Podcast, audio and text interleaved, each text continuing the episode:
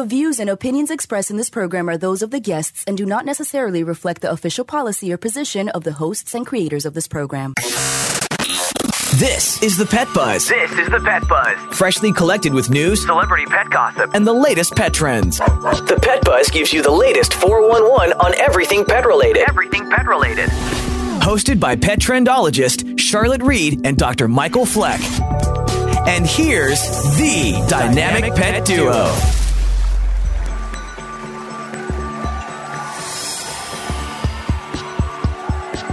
This week on the Pet Buzz, we're talking about the dangers of adopting dogs from abroad. Bob Vetere, CEO and president of the American Pet Products Association, is talking about how much Americans spend on their pets. And we're bringing you some Flex Facts, the new weekly segment with our own Dr. Michael Fleck. April is Heartworm Awareness Month, and we are talking about protection and prevention for our felines. Good morning, I'm pet trendologist Charlotte Reed. And I'm veterinarian Dr. Michael Fleck. You are listening to the Pet Buzz, the ultimate in pet talk radio, where we want to help you take better care of your pets. We welcome our listeners who tune in each week from around the world. So, Doc, let's kick off the show with some celebrity pet news.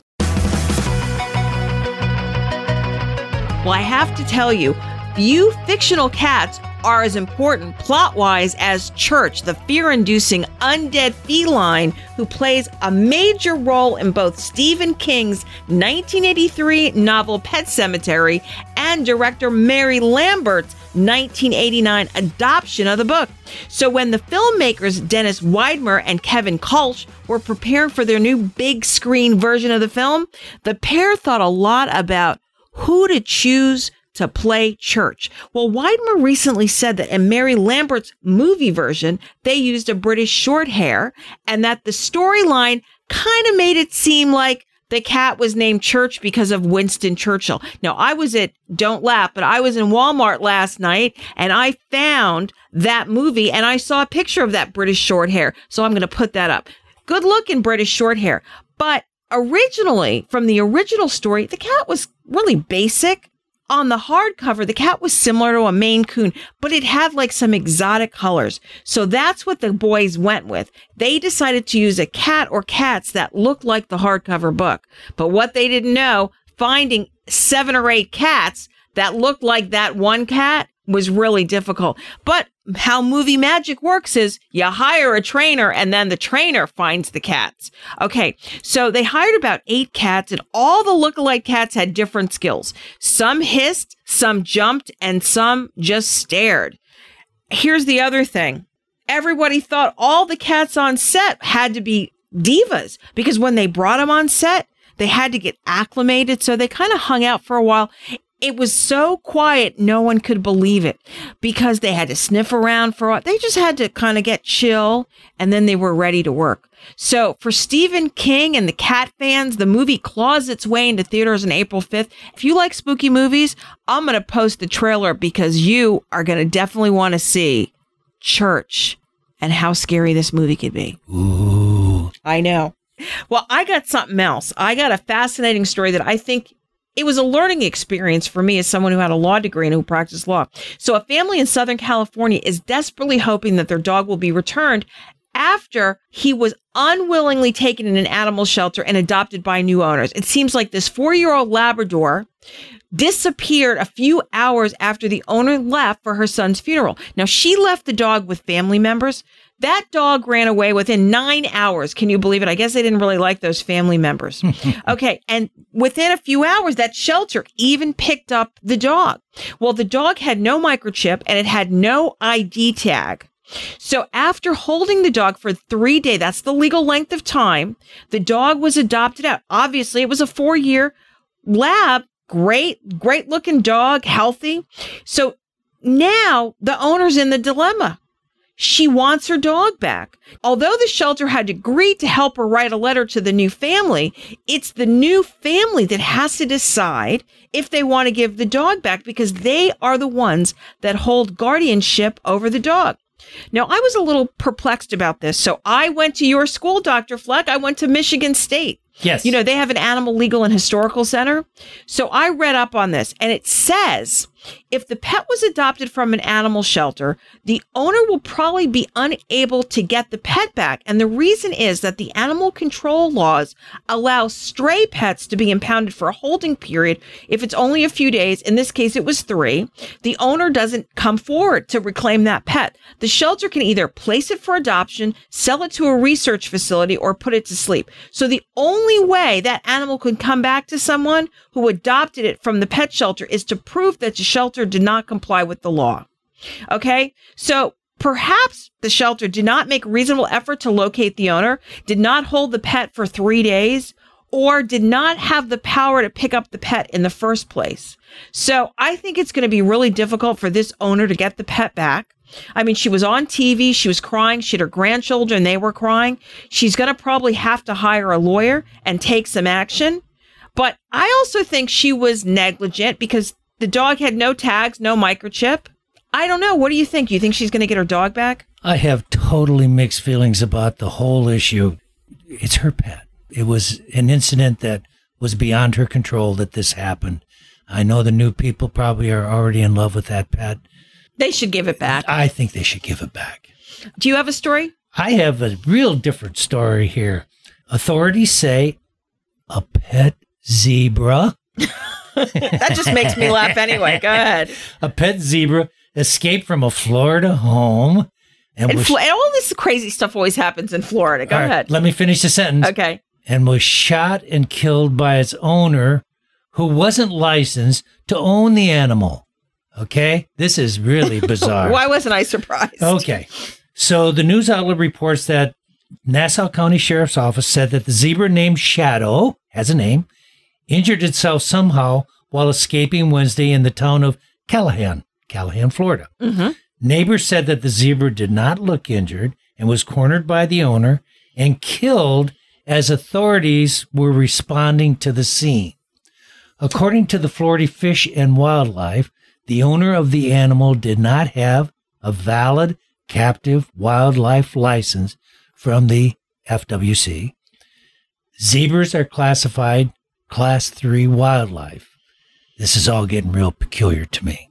I know. Can you imagine that? Like, if we looked out the window and we saw a zebra running by, I mean, like that's crazy. That's what that's what people were saying, and they were saying that the zebra didn't even look injured.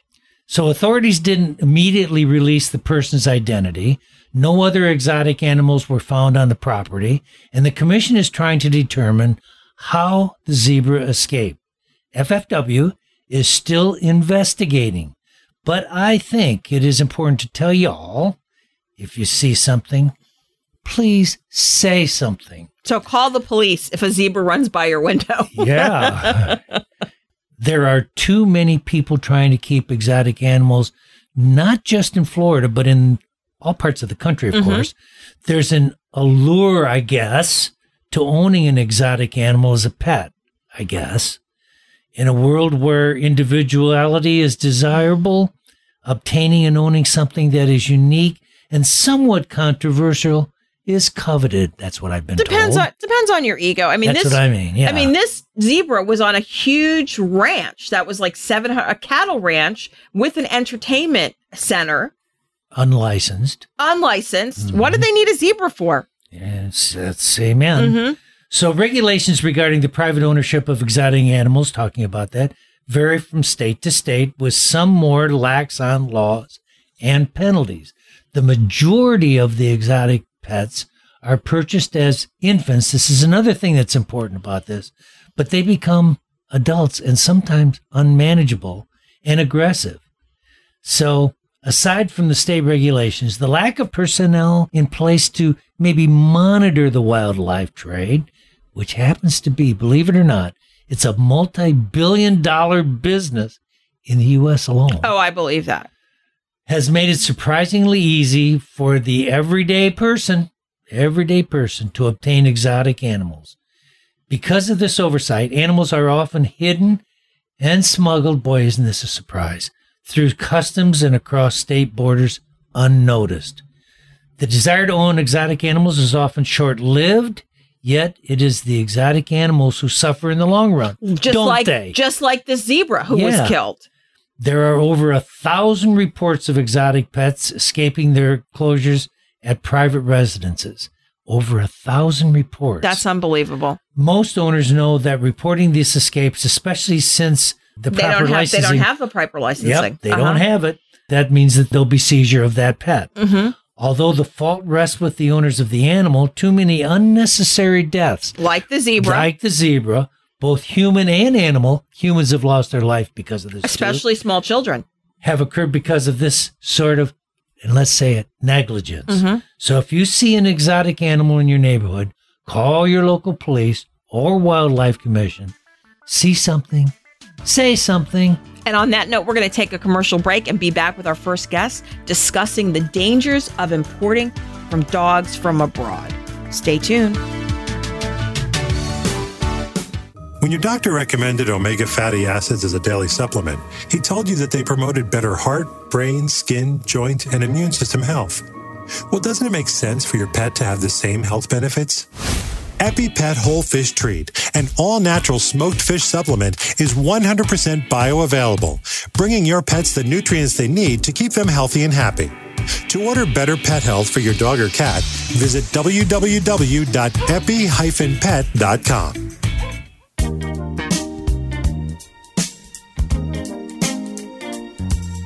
Thank you for joining us this morning on the Pet Buzz. This show is hosted by the dynamic pet duo. I'm pet trendologist Charlotte Reed. And I'm veterinarian Dr. Michael Fleck. We enjoy being with you each week talking pets. So, whether they're dogs from Chernobyl, the Satos dogs from Puerto Rico, dogs rounded up from the Korean meat markets, or dogs from war torn Afghanistan, Americans are welcoming dogs from around the world into their homes.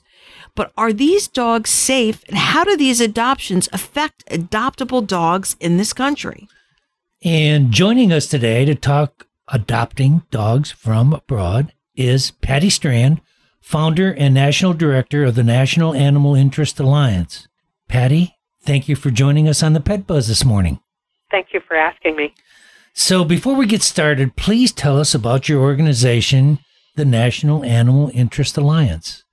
The National Animal Interest Alliance was founded about 28 years ago now, and it was founded by people who live and work with animals. And like, I don't know, 70% of households have some sort of pet, but the people that we work with are people who are involved with animals at an even deeper level. They're professionals, veterinarians, hobbyists, rescuers, people who, who have a real lifestyle interest in animals. We came together to help kind of correct the misinformation that was out there with factual, um, scientifically based information. Well, you know, talking about facts, Patti, can you tell us how many dogs are imported into the United States each year? And how does that Well, number compare with the number of dogs that are acquired? We need about 8.9 million dogs a year just to replace the ones that pass away every year that are in households. And the number of dogs coming in from abroad now, now this is not necessarily for rescue, but dogs that we know we can track through various means come into the United States, it's a little bit over a million dogs a year now. Wow. And, and the problem, as far as this particular issue is concerned, is that most of the laws that we have on the books were created for a time when the dogs that were being transported in, in and out of the United States were with their owners, they were pets. And now we have a, a huge uh, influx of dogs that are coming in for adoptions in the United States. So, where are most of these dogs imported from? Well, to begin with, we were seeing dogs that could the year 2000 through 2005, probably the biggest number were coming in from Puerto Rico and then Mexico. But in more recent years, they've been coming in from the Middle East and from Asia. We have a number of cases of rabies from the Middle East and Asia. A rabid dog came in from Thailand as well as from the Middle East. Well, if you've just joined us, we're talking with Patti Strand about the dangers of rehoming dogs in the United States. Patti, can you tell us why it's so dangerous to import dogs from other countries? The United States is just way ahead of most countries, certainly way ahead of developing countries when it comes to the veterinary care that our dogs get. And we have, um, I think it was 2006 or 7, the CDC announced that we had eliminated canine strain rabies in the United States. Many of the countries, it's stunning to me, around the world are dealing with rabies like we did in the United States in the 1800s before Pasteur came along.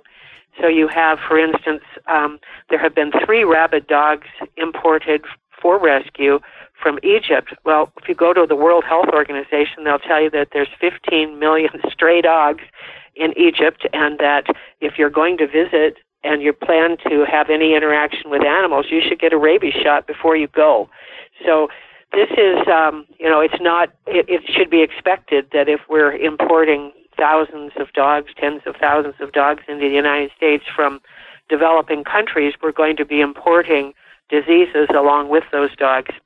And it isn't just rabies, and it isn't just, I think there was some canine brucellosis showed up, but there are things that they're carrying, paras- parasites, protozoan kinds of infections, and so on, that may not be present for months or even years. You have to think maybe in terms of the Native American Indian population and what happened with the various diseases that Europeans brought to the United States. We have a population that doesn't have immunity for many of the diseases and strains of diseases that are coming in. That's an interesting analogy. Yeah, it, yeah. it, it sure is. And you've really expanded on the health and, and safety concerns of these imported dogs. But is it difficult to obtain information about these dogs? Another loophole. Nobody really expected that, uh, first of all, we wouldn't have the problem that we have, and I do view it as a problem. I know that some people view importing dogs from foreign countries uh, strictly from the positive side of saving a life in that foreign country. But we're seeing it from a standpoint of threat to our own dogs and to, and to public health here in the United States. And the other problem that we have, in addition to not ex- anticipating that rescues would go abroad to bring in dogs is that we have, for the most part, solved dog overpopulation in most of the United States today. 35 of the 50 states are either in equilibrium, meaning supply and demand, or are equal, or there's a greater demand than supply. So what's happening is that uh, rescue groups are going abroad to bring in dogs so that they'll have basically inventory to adopt out. And just nobody could anticipate that. That's why the laws are kind of archaic on this particular subject. Yeah, I would think it would be, as we said, as you asked Dr. Fleck, I would think it'd be you know, based on the fact that our veterinary criteria is much higher than these other countries, who knows if paperwork coming in, if these dogs are required to get veterinary visits or shots or, you know, vaccinations, who knows if it's, uh, it's legit you know, or who knows where these dogs came from. You just never know. How did they get into the country without health certificates, etc.? Well, that's what I'm saying. Some of that stuff could be forged. Well, and it was in the case of the 2015 import of a rabid rescue dog from Egypt. Those papers were were forged, and so a lot of a lot of things have to be done in order to tighten up this channel of sale. There have been three rabid dogs from Egypt the last one should be even more frightening to us in terms of our current laws because although the first one was uh, fraudulently brought into the United States, the rescue group that brought in the last one met every requirement that we had, and that means that our requirements are way too weak. It's a good point. It's actually a good point. Really so I'm curious, point. Patti. I mean, we've talked about the health concerns, but let's talk about like socialization. Do you think some of these dogs are suitable or for adoption to for American families? I certainly, some of them are, but a great many of them. You know, one of the big selling points for bringing in dogs from South Korea is that we're helping them to get out of the meat market trade. A couple of things on that issue. If they truly are in a kennel situation where they're being raised as livestock, certainly they haven't been socialized. The other piece of that is that more recently, when we first started seeing dogs coming in from South Korea, they were large dogs and it was believable that they were in the meat market industry there. But more recently, many of the dogs that are coming in from South Korea and China are smaller dogs, making you wonder if they are from some kind of commercial breeding operation in South Korea. The other thing is that many of the dogs that come in from Egypt, for instance, and the Middle East, and actually Puerto Rico and uh, many of the other Caribbean islands, are street dogs that have had no socialization I had a state veterinarian tell me that he had a street dog population in his state for the first time in 20 or 30 years because some of these dogs, they're used to being in the streets and they jump their fences to go be with their buddies and uh, live a street life. I guess that's really the sad part for me is we've all worked so hard to develop a healthy, I don't know, marketplace for dogs in the United States in terms of uh, hobby breeders do all kinds of things in order to make sure that their dogs are raised right. And in the commercial sector, they have done enormous strides in the last 10 to 15 years, improving the facilities, improving socialization, improving health care, and all of that. And so we're bringing dogs in that are not, I mean, they're just not even close to having the quality and the uh, behavior characteristics that we've all worked so hard to develop. We have one more minute, I know Dr. Fleck has a burning question. I have a burning questions, and I just have burning too. Meat market industry. I'm sure our American pet owners shudder at that. So, what if these adoptions don't work out? What do they do with them? Yeah, well, I tell you, you know, I have a, a hotline that I've run in Oregon for dog breeders for years for the kennel clubs here. And if you went back to the 70s or 80s, we heard horrible stories. But today, we're hearing from people who have adopted dogs, not only dogs that come from foreign countries, but from bad situations in the United States. And these people, I feel so sorry for them. They are spending thousands and thousands of dollars trying to rehabilitate dogs who just were never socialized in the first place and uh, dogs that are not really suitable to be good pets. So these dogs do wind up being abandoned to other shelters in the United States, and that does dis- even the importation itself displaces dogs in rescue and in United States shelters, as well as dog breeders at the point of destination. Oh Patti, thank you so much for joining us today. But before you depart, can you be so kind as to give us your website? Sure. There are actually two websites naiaonline.org. Mm-hmm. And then there's naiatrust.org, and it is a legislative site. NAIA Trust works with NAIA. That was Patti Strand, founder and national director of the National Animal Interest Alliance, discussing the effects of adopting dogs from abroad. We're going to take a commercial break and be back in a flash talking about the American Pet Products Association National Pet Owner Survey. Guess how much Americans spend on their pets? I want to know. What about you, Dr. Fleck? I sure do. Stay tuned. We're going to find out. Does your pet have dry, flaky, and itchy skin? Do you find yourself visiting the veterinarian repeatedly because Fido or Fluffy has skin allergies or ear infections? EpiPet to the rescue.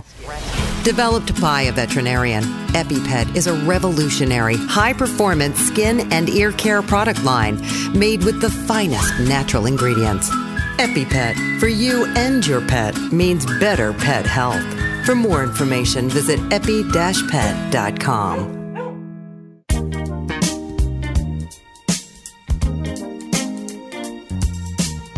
Welcome back. You're listening to the Pet Buzz, the best in pet talk radio. I'm pet trendologist Charlotte Reed. And I'm veterinarian Dr. Michael Fleck. You know, about two weeks ago, I came back from Global Pet Expo in Orlando, Florida. Now, Global Pet Expo is one of the pet industry's largest annual trade shows. The show is presented by the American Pet Products Association and the Pet Industry Distributors Association. Unfortunately for you guys, the show is not open to the public, but you can only imagine how excited I get when I get there and I see the show because the show floor is so huge. Huge. It's like 20 football fields full of pet stuff. So not only can you see any and all products as well as product launches for dogs, cats, birds, small animals, and even horses. There are discussions about pet industry trends, statistics, and, and really other seminars. So joining us today to talk about consumer research and insight into the pet industry is Bob Vetere, President and CEO of the American Pet Products Association. I knew you worked for the Cat Litter Association, but I didn't know you made cat litter. Yeah, I worked for uh, Oil-Dri Corporation, who packaged Fresh Step and, and Jonny Cat and so many uh, other cat litter products, and I learned more about dirt during those four years than I ever thought I would. Wow. You learned about the dirt, huh? So, Bob, I understand that you're retiring this year. Oh, my gosh. So, then what's next for you? A lot of travel, a whole lot of golf, and luckily, I'm still staying involved a little bit with uh, HABRI and with the Pet Leadership Council. Just can't completely walk away. There's too much good things going on in the pet industry. Yeah, Bob, never. You'll never walk away. You will never walk away. Well, anyway, congratulations. I'm excited for you. But, you know, really, one of the things I missed when I was down at Global was your update about the National Pet Owner Survey. So, can you tell us a little bit about it and and really who's being surveyed? it's uh, funny because this year we changed uh, our, the, the methodology that we used because we wanted to get absolutely mirroring the current population in in the uh, population that we actually survey. You know, the the main purpose of the of the report is to try to give opinions of pet owners. So we want to make sure we're getting a good cross section of pet owners, but we didn't want it to be, you know, false representation. So uh, this year we learned a lot, and all 650 pages of it will tell you about everything you could possibly imagine uh, with what people are buying for their pets, how they're treating their pets, the medical treatments, the, the services they're using, and everything in between. But we have one big question. How much are pet owners spending on their pets? Because that's always like a fun figure that comes from you guys. Our latest figure puts it at just over 72 billion dollars. See how Bob is so and, casual about the whole thing. It's like only 72 billion. I mean, for me, like 72 billion, I don't even know if I could spend 72 billion. Oh yeah, you could. I was saying, yeah, I agree with you, Doc. I, I know Charlotte well enough. That wouldn't be an obstacle. but with, as a as a perspective, it's the seventh largest retail segment. It's of course it's smaller than food and and automotive, but it's bigger than hardware. It's bigger than candy. It's bigger than the movies. Uh, it's it would actually be the 52nd largest country in the world as far as uh, economy goes. So it, it is a significant piece of the, the landscape. You know, that's interesting to think about it. The 56th country. It's amazing. Economically in the world. It's amazing. Yeah. Out of 190 identified countries, uh, the pet industry by itself would be the 52nd largest. Oh, 52nd. Excuse me. Wow. That's great. Okay. Yeah. So, so you you discovered some trends, and everybody's interested in food and treats. The biggest thing that's happening right now, we've identified that millennials have now become the largest segment of the pet owning population. Us baby boomers are, you know, we're moving into areas that don't necessarily allow pets. And in a lot of cases, if our a pet passes, uh, we don't go get another pet or whatever. But millennials are picking up the slack, and because of that, you're starting to see those subtle changes. You know, they, they talk about millennials having practice families with pets. In some cases, they're uh, just that's their entire family is is their pets. So they're looking for things to keep them healthier, to keep them more um, able to be, you know, isolated in, in situations where they're still working, or to keep them uh, is whether they're puppies or they're older or kittens or they're older pets or they're overweight pets or they're any other type of, of specific addressing for it. I think the bottom line I've always given everybody is anything that humans are willing to do for other humans, they're going to be willing to do for their pets. So are we seeing more like non-GMO food, like more subscription box food type things, made in America treats? Yeah, no. I mean, the same way as you're seeing it on the human side, you mm-hmm. know, there, little you know blurbs of people rushing to you know raw foods uh, was was another trend that was happening or or you know uh, non-GMO foods or, or everything it you know it it you've got different segments looking for different things but again you get the broader cross section and there's still a wide variety. You've got people who are going for only high-end foods, and then you've got people who can't afford that, so they're going for economy price foods. So you're still going to get that same kind of a breakdown that you get on the human side. Well, if you've just joined us, we're talking about Bob Vetere, the APPA CEO and president about the National Pet Owner Survey. So I'm curious. So let's talk about online purchasing because online purchasing, I think, is pretty hot. So talk a little bit about that in the pet industry as well as subscription services because that's also a big topic these days. You know, it's one of the things that's really causing an, an interesting battle going on on the retail side. You know, people are going to use Amazon and and Chewy and, and places like that. that. Those aren't going to go away. Those are getting increasingly larger portions. What's interesting is the number of people who will go to a grocery store or a pet store to look at things, to see what they like, and then to go back home and buy them from online. So it's creating a situation where the brick and mortar stores have got to come up with something more than just showing product. And this is where you're starting to see, uh, especially independent pet stores or other pet stores starting to separate themselves by having people who could answer questions, who are familiar with uh, people's pets and the like. And so, you know, they're able to keep some segment of the economy there. One of the groups that's making a comeback are grocery stores. Uh, people still have to go to grocery stores to buy food for themselves and their families. So you're seeing some grocery stores put almost a pet store within the grocery store, figuring that people are already here. Two thirds of them, based on our survey, have pets. So let me see if we can't attract them to do some of their pet purchases right here. And you know, that's an interesting point that you made because that pet aisle is, I remember when it was just really kind of relegated to about five or six foods and then the little heart section. Now it's aisles. Yep. Floor to ceiling stacked, right, Dr. Fleck? Yeah, it really is. And, and I've monitored uh, some of those aisles too, and I can see that there's certain products that are very popular there that may not even be as popular in the pet shops. It's really interesting. So, absolutely. So, talking about pet purchasing outlets, are there some other pet purchasing outlets? I, I went to a, a tire store to get tires for my car, and there there was a whole section in there of pet products for when your dog is in your car. I don't think there's any place I've walked into in recent memory that didn't have some outlet of pet uh, involved with it. It's just become that important to people to have a pet that you're going to be able to find products for them everywhere. That's amazing. It really is amazing. And you know what I'm waiting for really cuz I go to CES every year, Bob, and I'm waiting for the Mm-hmm. virtual pet store where you could actually snap a picture of your pet and virtually try on clothes. I, I, wouldn't be surprised, Charlotte. I mean, I mean, Target's I doing it. Creativity is equal to any challenge. Yeah, I mean it's it's totally cool right now. Bob, thanks so much for being with us and congratulations. We're so glad that you were able to stop by. But before you leave, can you give us the American Pet Products Association website so that our listeners can learn more uh, not only about you and the organization but that survey? Absolutely. The website for APPA is AmericanPetProducts.org. And then there's also GlobalPetExpo.org. Both of them are full of a lot of information for folks. That was Bob Vetere, the CEO and president of the American Pet Products Association. Up next, Flex Facts. Can't wait for that. You are listening to The Pet Buzz with pet trendologist Charlotte Reed and veterinarian Dr. Michael Fleck. We would love to communicate with you via social media. Use the Pet Buzz social media channels on Twitter and Facebook to make a comment or ask a question. Post a picture of your pet on Instagram and tell us about his or her unique personality.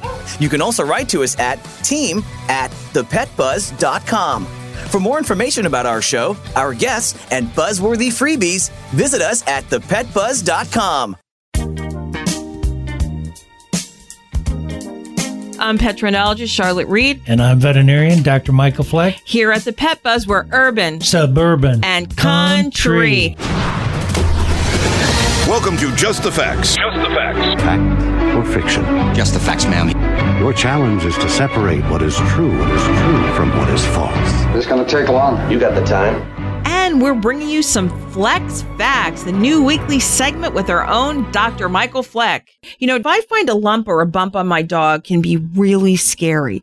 Dr. Fleck, can we learn about the types of dog tumors, how to find out which ones are cancerous, and the various treatment options? We sure can. Obviously, you bring him to the veterinarian and you ask the veterinarian what he or she thinks it is. And we look at that and we might have a have an idea that we might think that it's maybe a little fatty tumor, or we might think it's a little sebaceous gland cyst, or it could be another sort of a growth that's common that isn't necessarily dangerous. But we I just have to point out we don't know. Okay. So I know, I hear you sometimes talk to clients about sebaceous cyst. What's that? sebaceous cyst or sebaceous gland cyst, think of your oil glands. That's Mhm. what your sebaceous glands are. Okay. So they're normal. But in people, we have sebaceous gland cyst, right? Okay. It's because they become abnormal. The, the normal anatomy has changed. And it can be for a variety of reasons. It can be due to trauma. It can be due to the metabolic change within your own body, but it changes from being normal functioning, giving normal amounts of oil to a situation where it gives excessive amounts of oil, it enlarges, and then it changes its anatomy and sometimes becomes infected. So what does it look like? A skin tag? No, it doesn't look like a skin tag at all. Skin tags look- are not a problem. Okay. Skin tag is just like your skin is just. so what does it look up. like? A sebaceous cyst. A sebaceous cyst will look like a big pimple that's opened up. Okay. Big pimple that's opened up with funny material. Okay. Well, the other thing I've heard you talk about is lipoma. Is that how you pronounce it? No, it's a lipoma. A lipoma. Yeah. Okay. So what is that? that's one of the growths that I can usually, and we as veterinarians can usually diagnose for the person. It's just a benign, and I repeat that, a benign fatty tumor. And we usually find a lot of them on the pet. As the pet ages, just like we age, mm-hmm. we get little bumps on our skin. They develop a lot of those lipomas, which generally speaking cause no problem unless they do one of two things. Okay. Number one, they either become very large and cause a, an anatomical problem for the individual getting around. Or secondly, if they're located, say, under the armpit, Okay. and they get they keep growing, and therefore the animal can't move properly. So most of the time, they don't need to be removed, but occasionally they do. Okay, so just so I know, because I think a lot of people have this question when they see them. So, how are these lumps and these bumps diagnosed? What do you have to do, or what does your vet have and that's do? a great question because when you come in, we don't know what it is. We have to point that out that we aren't for certain what that is. Okay. So when people are concerned about it and they ask the question, we respond with some degree of, of concern also, but we also have to respond and say, we really can't tell unless we have it diagnosed by Mhm. the laboratory. okay, so what are the kind of tools that you have to So do? what we may want to do, or what we may suggest, is Mhm. that uh, uh, some some veterinarians still like to do a fine needle uh, aspirant. You know, they stick a needle in and pull out some of the cells and look under the microscope Mhm. or on a slide and look under the microscope. But that really isn't very effective. okay. I used to do it all the time. I send samples in. We, it's just not that good. You need a biopsy. Just like when I went to the to the dermatologist, they took a little biopsy of my the growth and then they had it analyzed and they gave me a report. Okay. That would be the first thing that you might want to do. But the problem that we have with pets, differently with people, when they did my little biopsy, they put a little lidocaine around it Mhm. and they were able to put a little punch biopsy and didn't feel a thing. But we can't do that with the pets as much. We almost find ourselves in a position, if you want to diagnose it, you need to remove the entire growth anyway and then have it analyzed because you need to know what it is Mhm. and what kind of care needs to be provided after the removal of that growth, depending upon what it's been identified as. this was really great. I learned a lot. So, depending on what it is, then there's various treatment protocols set up, correct? It is, and I, I must really point out again, it's perplexing for the pet owner. It's just as perplexing for us because when we're asked the question during the physical exam, whether it's just our wellness exam and we discover it, etc., what's important is people want to know: is this going to be bad? Is this a, a skin cancer? Is this going to develop into something more? Sure. And we do too, but we can't diagnose everyone. But I think people have to understand that differently than people, we have to use generally Scientific measures. well, we generally have to use general anesthetic rather than local anesthesia to remove these growths because when we use local anesthetic for things, they get so nervous, they get so excited, it's hard on the pet. You know, they're Sure. 14, 15 years old. We just, we have to watch this. So I'm saying this with a great deal, obviously in my voice, I'm perplexed because it's just as perplexing for me as it is for, that pet the owner. pet owner. I'm waiting for a new technique and I just don't know of any yet. Well, if any of our listening audience has any questions, they could write to you at team at the pet buzz or they can contact you on our social media channels, correct? And please do. Absolutely. Well, stay tuned. We'll be back in a buzzworthy moment with our next guest who is talking about April as Heartworm Awareness Month. Cat lovers, stay tuned because this is for you. Warmer temperatures mean more time outside. You have sunscreen for yourself, but what about Fido? According to the American Animal Hospital Association and the American College of Veterinary Dermatology, pets need sunscreen too. Use EpiPet Sun Protector, the only FDA approved pet sunscreen on short haired, light colored, hairless golden retrievers and other dogs susceptible to skin cancer. Contained in a sports bottle, EpiPet allows you to turn the bottle upside down, making it easier to spray your dog all over to protect your dog from the sun all day and every day. Visit epi-pet.com.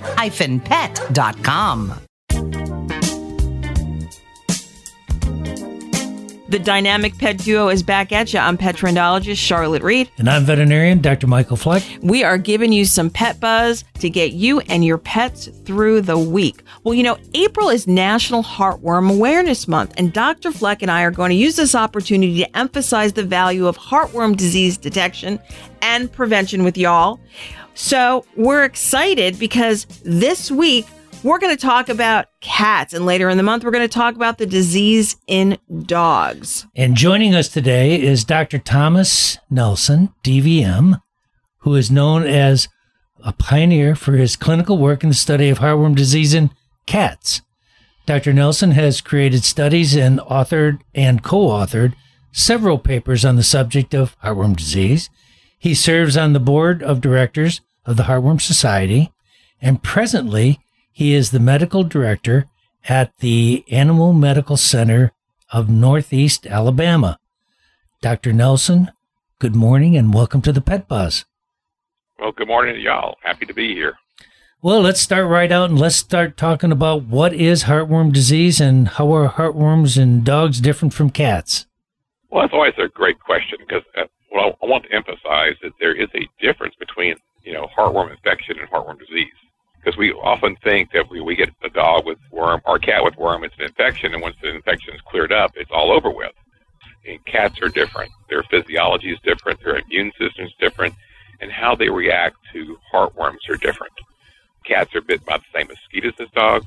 They pick up the same infective larvae as dogs. The difference is in a dog, once they get the infective larva and it goes through the different molts and enters the vasculature and gets into the pulmonary arteries, they develop into adult worms. In the cat, because of the unique physiology and immune system, when they get into the pulmonary arteries, 99.9% of them die.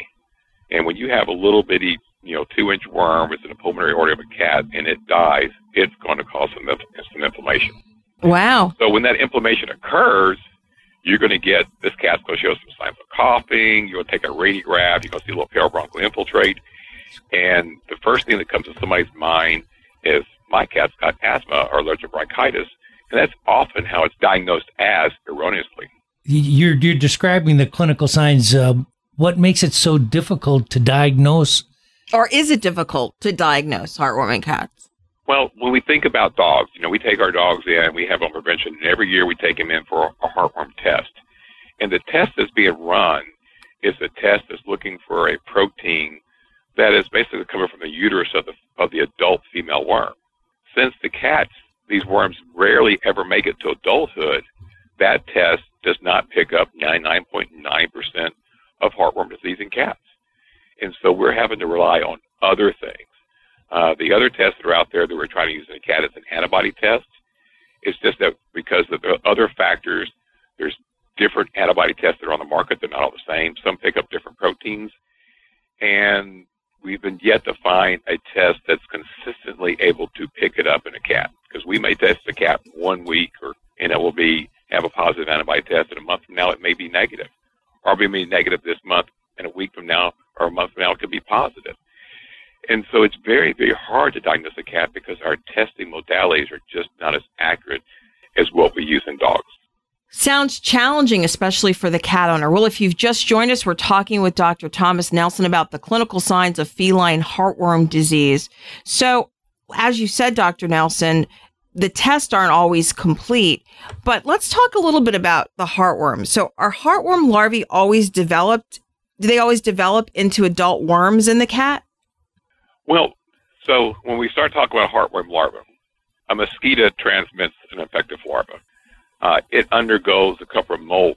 So by around 70 days, this thing is molted to the juvenile or immature worm. And this happens in dogs and cats. Now, even in a dog, not every larva makes it to an adult worm. It's about 50 to 60 percent.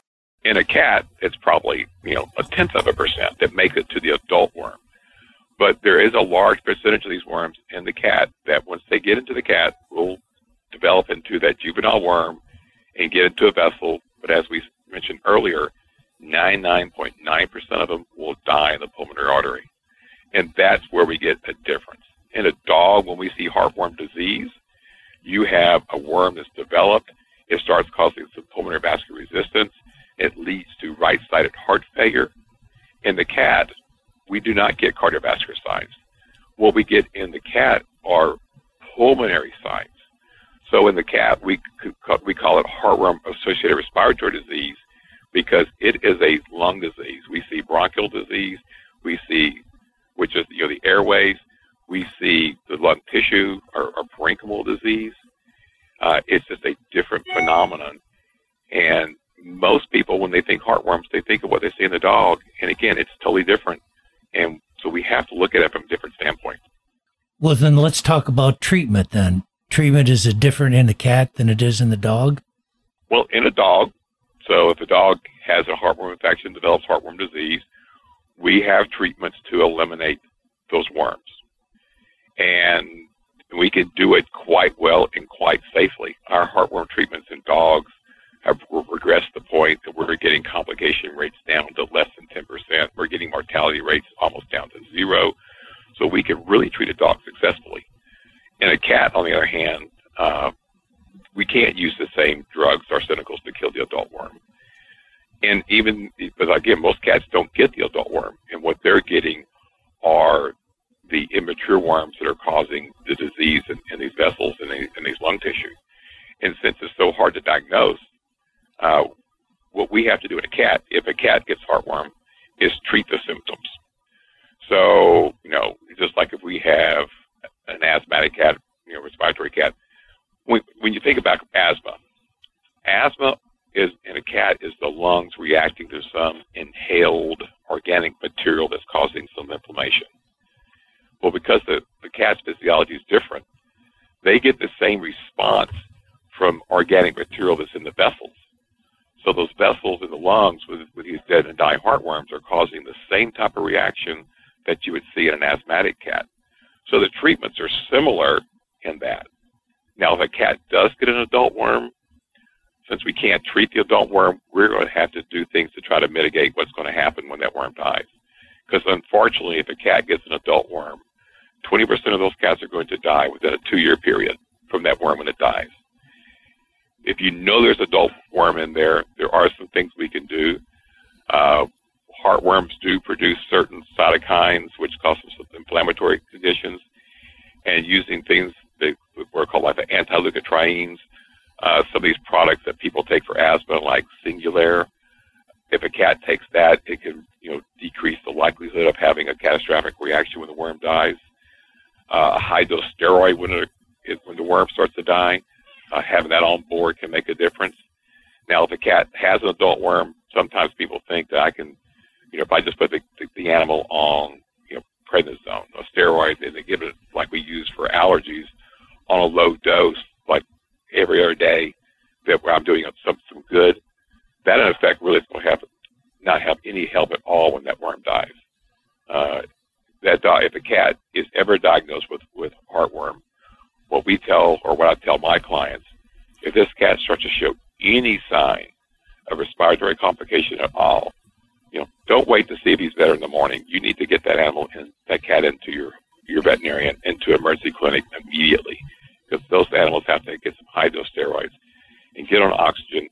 And we can, you know, 80% of them are going to make it through it, and they're, they're going to survive it, and which is which is the good part. But you know, it's still a very very difficult disease to treat in a cat, a very very difficult disease to diagnose in a cat. But very fortunately, it's really easy to prevent in a cat. That's my that would have been my next question. It seems to me as though it's really important for all of our cat owners out there to know that they need to prevent this. Can you talk about that? I would love to. What we are now, all our data is showing when we start looking at what we're looking at antigen levels, antibody levels, and what we know about what's happening in the cat, all the data suggests that cats are infected at the same rate as the dog. So if you're living in a part of the country where if your dog's on a heartworm prevention, that 50, 60% are going to get heartworm, the same thing's occurring in a cat. It's just a different disease. Now, we know asthma occurs in cats. We know there's allergic bronchitis in cats. But in these highly endemic areas, probably half these cats are being misdiagnosed, and that's actually probably the results of heartworm that are causing this situation. So the, the preventions are very similar to what they're using in dogs. It's it's one of the macrocyclic lactones, all the companies typically make one. whether it's an ivermectin base, milbemycin base, moxidectin, selamectin, they all make it out there. there. There's a couple of them that are topical. There's a couple of them that are oral. You give them monthly like you do to your dog, and they have, you know, they're very, very safe products. Everybody is typically concerned about a cat, and rightfully so, about what we give and medications, and don't want to be, you know, about side effects. But when we look at, let's just like like take the very, very first drug that came out for heartworms was ivermectin. And ivermectin, you know, we use it in a dog for heartworm around six micrograms per kilogram. In the cat, we use it at around 12 micrograms per kilogram. That same drug is approved at 200 micrograms per kilogram in pregnant women. So if that's safe enough to, for a pregnant woman to take, you know, and being concerned about the fetus, that's just how safe these products are. You know, at one eighth the dose, we're preventing heartworm. So they're very, very safe products. They're going to prevent heartworm, and they also have added benefit of treating other intestinal, you know, parasites. You know, there's some of the products out there have additional ingredients besides taking care of heartworm. They may also take care of ear mites and intestinal worms and fleas and ticks. So their products are fantastic. They get great coverage for your cat. You know, parasites are, are a much bigger issue than people think to realize. So many cat owners don't want to purchase preventative medication because they don't believe that their indoor cat is at the same risk as an outdoor cat. Can you talk to that for a few seconds? When all our studies that have ever been done, when we look at this, and there's a really great study done in the Southeast of 215 cats that were presented for coughing, which is the hallmark sign we see in a cat for heartworm. Of those cats that were presented, 21% of these cats, you know, they were antibody positive for heartworm, and 21% were indoor only according to their owner. Wow. So, so in so other words, get your cat on yeah. heartworm preventative medications. Mosquitoes get in the house. Heartworms have their own air force. They can get in your house, and the, those cats are exposed. So yeah, you cannot get away from it. It's out there. Even inside cats need to be on prevention. Yes, the infection rate's lower, but they're still at risk. Well, I know this is very important. It's very new to people, but they need to pay attention to this. And so, Dr. Nelson, thank you so much for joining us today. Can you give us a website where we can learn more about feline heartworm disease? www.heartwormsociety.org. There's information in there. You look under the pet owner's source, and there will give you heartworm basic facts. And there's there's all kinds of uh, brochures and handouts and things you can print out that will people can learn about heartworm for both the pet owner and the veterinarian. Great. Well, everyone, that was Dr. Thomas Nelson, Medical Director of the Animal Medical Center in Northeast Alabama and a member of the board of the Heartworm Society. Stay tuned. We'll be back in a flash. You are listening to the Pet Buzz with pet trendologist Charlotte Reed and veterinarian Dr. Michael Fleck. We love to communicate with you via social media. Use the Pet Buzz social media channels on Twitter and Facebook to make a comment or ask a question. Post a picture of your pet on Instagram and tell us about his or her unique personality. You can also write to us at team at thepetbuzz.com. For more information about our show, our guests, and our buzzworthy freebies, visit us at thepetbuzz.com.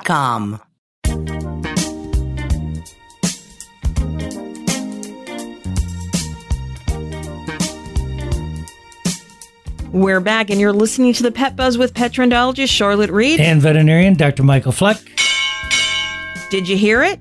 I did. That's the bell signifying it's time to wrap the show. But before we go, we want to give you a preview for next week's show. Next week, we're talking about pet food safety, pet films, and dog fighting. And Dr. Fleck, can you please thank our guests? Special thanks to our guests, Patti Strand, Bob Vetere, and Dr. Tom Nelson.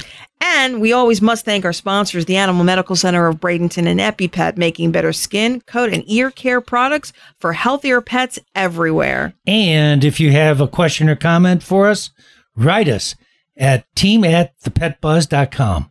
We'll cover your questions and comment on next week's show. And just so you know, you can follow along on our social media channels as the show airs. We post our thoughts, notes, and pics so you can have a thoroughly enjoyable experience as you listen to the show. And if you've missed any portion of this show, visit our social media channels and listen to the linked podcast on Monday morning. Most importantly, remember, we're here each week to help you take better care of your pets. Peace out and pet love. Goodbye. Thank you for listening to this episode of The Pet Buzz. The Pet Buzz is hosted by the dynamic pet duo, pet trendologist Charlotte Reed and Dr. Michael Fleck. Tune in each week for the latest 411 on everything pet related. Visit our website at www.thepetbuzz.com. Learn more about us, the show, and our guests.